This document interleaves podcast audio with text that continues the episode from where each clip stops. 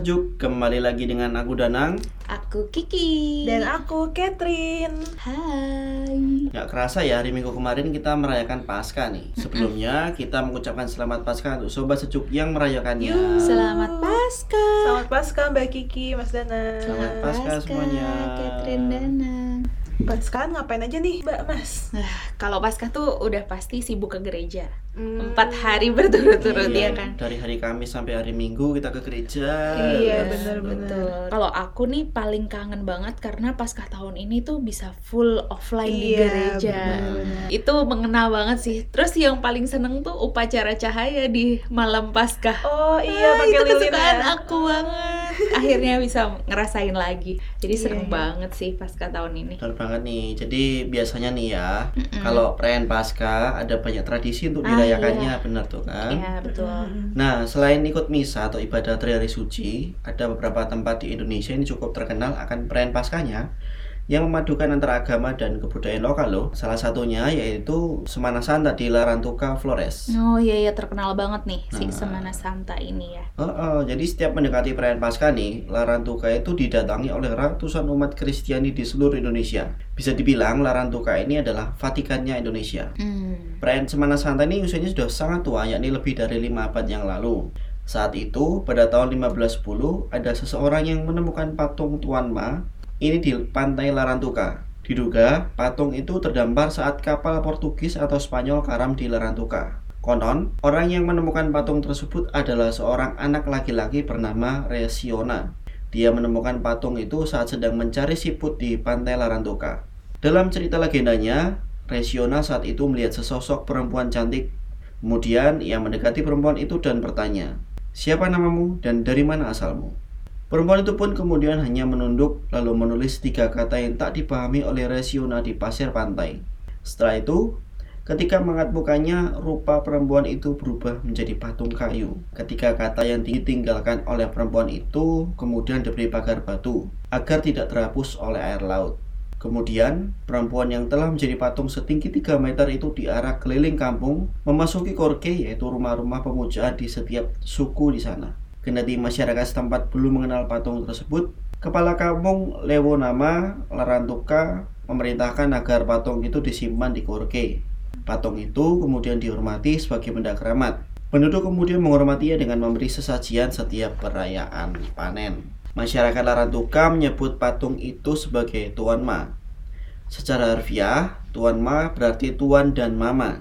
Masyarakat di Lama Holot menyebutnya Rera Wulan Tanaikan, yang artinya Dewa Langit dan Dewa Bumi. Hmm, menarik juga ya. Berarti cerita itu udah tersebar ke mana-mana di dekat Flores gitu ya. Iya.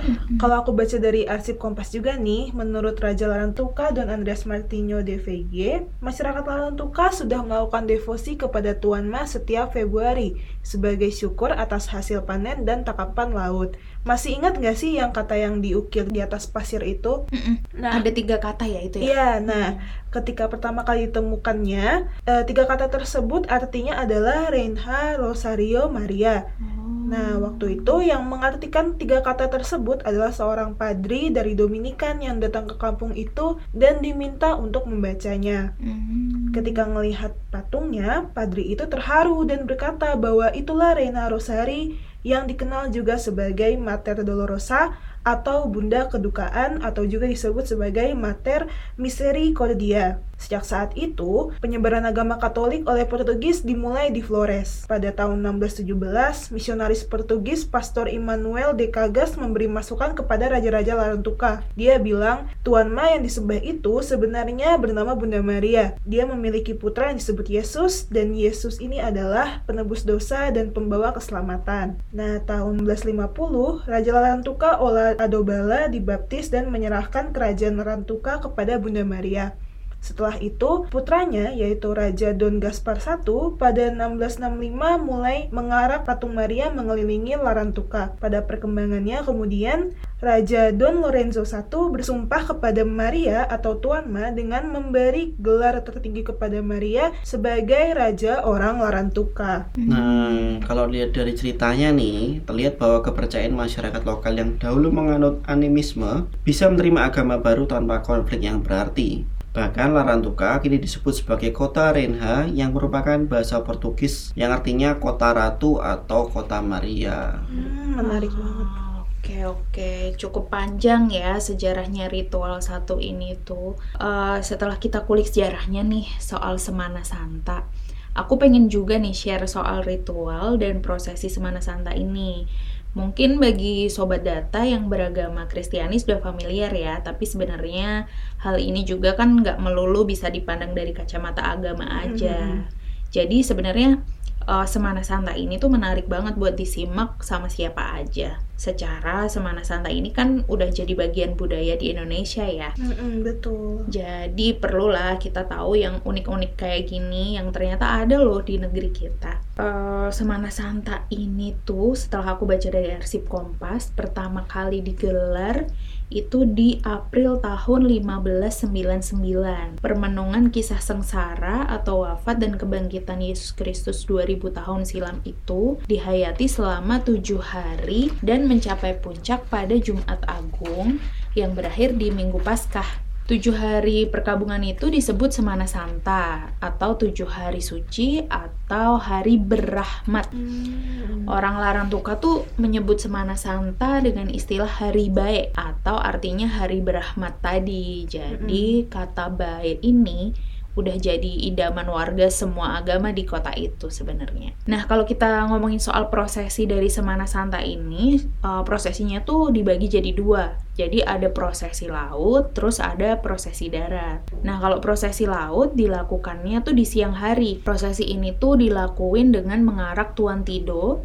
atau patung Yesus wafat di salib melalui laut dari Kapela Tuan Meninu ke Pantai Kuce di Pohon Sirih. Eh, di Jumat siangnya sekitar pukul 14 waktu Indonesia Tengah, umat itu mengantar Tuan Ma dan Tuan Ana ke gereja katedral. Tuan Ma ini tadi ya patung Bunda Maria Iya, tadi Maria. ya. Jadi eh, patung Tuan Ma dan Tuan Ana ini eh, diarak ke gereja katedral lalu dilanjutkan dengan misa wafatnya Isa Almasih di jam 15.00 waktu Indonesia Tengah. Nah, setelah selesai misa nih, lalu dilanjutin dengan prosesi darat. Nah, prosesi darat ini dilakuinnya di malam hari. Jadi kalau pagi itu di laut sampai siang, nah lalu malamnya itu prosesi darat. Eh, prosesi ini mengarak patung Tuan Ma dan atau Bunda Maria. Nah, prosesi malam hari ini tuh sebenarnya puncaknya nih dari rangkaian prosesi Jumat Agung. Jadi setiap peziarah dengan lilin di tangan mengitari tempat-tempat bersejarah atau religius di kota itu sambil berdoa dan bernyanyi. Wah, indah banget tuh pasti. Indah banget, Hmm. makanya banyak banget orang datang untuk ikut si Semana Santa ini gitu. Hmm. Dan kalau aku baca juga tuh ternyata peserta ziarahnya tuh nggak cuma dari domestik dari Indonesia aja. Jadi ada yang dari luar negeri juga datang khusus ke Larantuka buat ikut Semana Santa Keren ini banget. gitu. Eh, kalau ngomongin Semana Santa nih banyak banget sisi uniknya. Nah, kalau aku baca di arsip Kompas nih ada banyak banget hal unik, tapi beberapanya yang aku baca yang menarik. Salah satunya tuh ini. Eh, jadi, selama Semana Santa ini, umat lintas agama di kota Larantuka bertanggung jawab menjaga keamanan.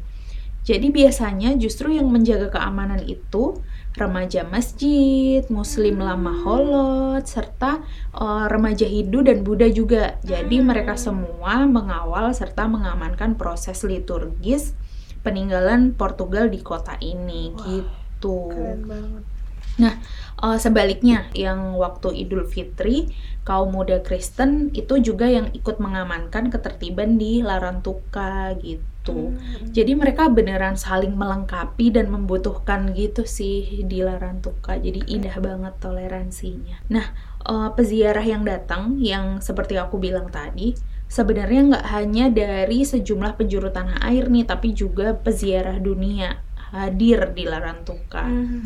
Nah, eh, mereka itu para peziarah ini, mereka selain berdoa, mereka tuh juga pengen mendapat mukjizat selama perayaan Semana Santa. Jadi sebagian besar dari mereka tuh adalah orang sakit, terutama orang stroke dan cacat gitu. Nah, terus yang unik lagi nih, nah ternyata di Semana Santa ini ada air atau uh, disebutnya dianggapnya sebagai berkat gitu ya air itu itu air hasil cucian arca Tuan Ma dan Tuan Ana.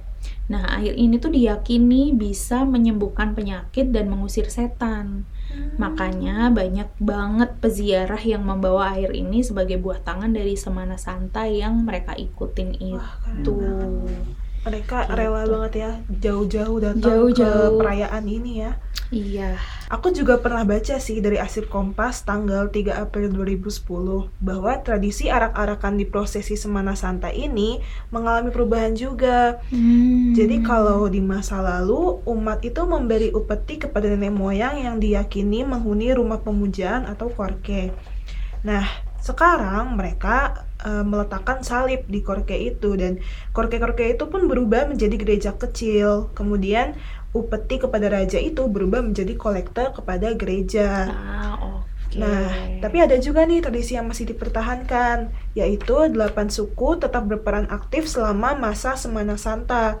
Mereka memimpin doa di kapela, terus mengatur perarakan Tuan Ma, menggerakkan masyarakat, membangun armida atau tempat persinggahan Tuan Ma dan Tuan Ana, dan memimpin prosesi Jumat Agung. Hmm. Satu hal lagi nih yang sangat unik tuh Uskup Larantuka sendiri di luar masa pekan suci nggak boleh melihat patung Tuan Ma. Itu karena patung itu hanya dikeluarkan saat Kamis Putih dan Jumat Agung. Setelah itu disimpan kembali di ruangan yang khusus. Nah, berarti si patung Tuan Ma ini tuh sakral banget ya, Mm-mm. karena bahkan uskup aja Gak cuman ngeliat pas eh, itu Iya, aja pas Kamis Putih dan Jumat Agung Iya. aja. Mm-mm. Hmm.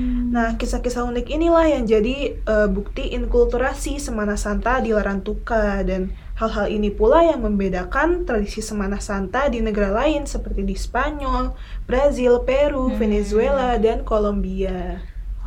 memang ya kalau tradisi keagamaan terus si melebur sama budaya setempat ini nilai keindahannya makin-makin gitu Iya, kalau menurutku. Mm-mm. Semana Santa di Larantuka ini tuh juga menyadarkan bahwa eh, tradisi, agama, dan budaya suatu bangsa tuh bisa saling mengisi kalau Betul menurutku. Jadi bukan sebaliknya, bukan malah saling menghabisi gitu. Mm-mm, Yep, benar. Betul banget nih. Jadi semoga kisah Semana Santa ini bisa jadi salah satu kisah harmoni yang bisa kita terapkan di kehidupan kita semuanya ya. Yap, Dan yang pasti buat sobat sejuk yang mau cari kisah-kisah sejarah unik lainnya, jangan lupa carinya di data.kompas.id ya, karena yang dulu pasti seru.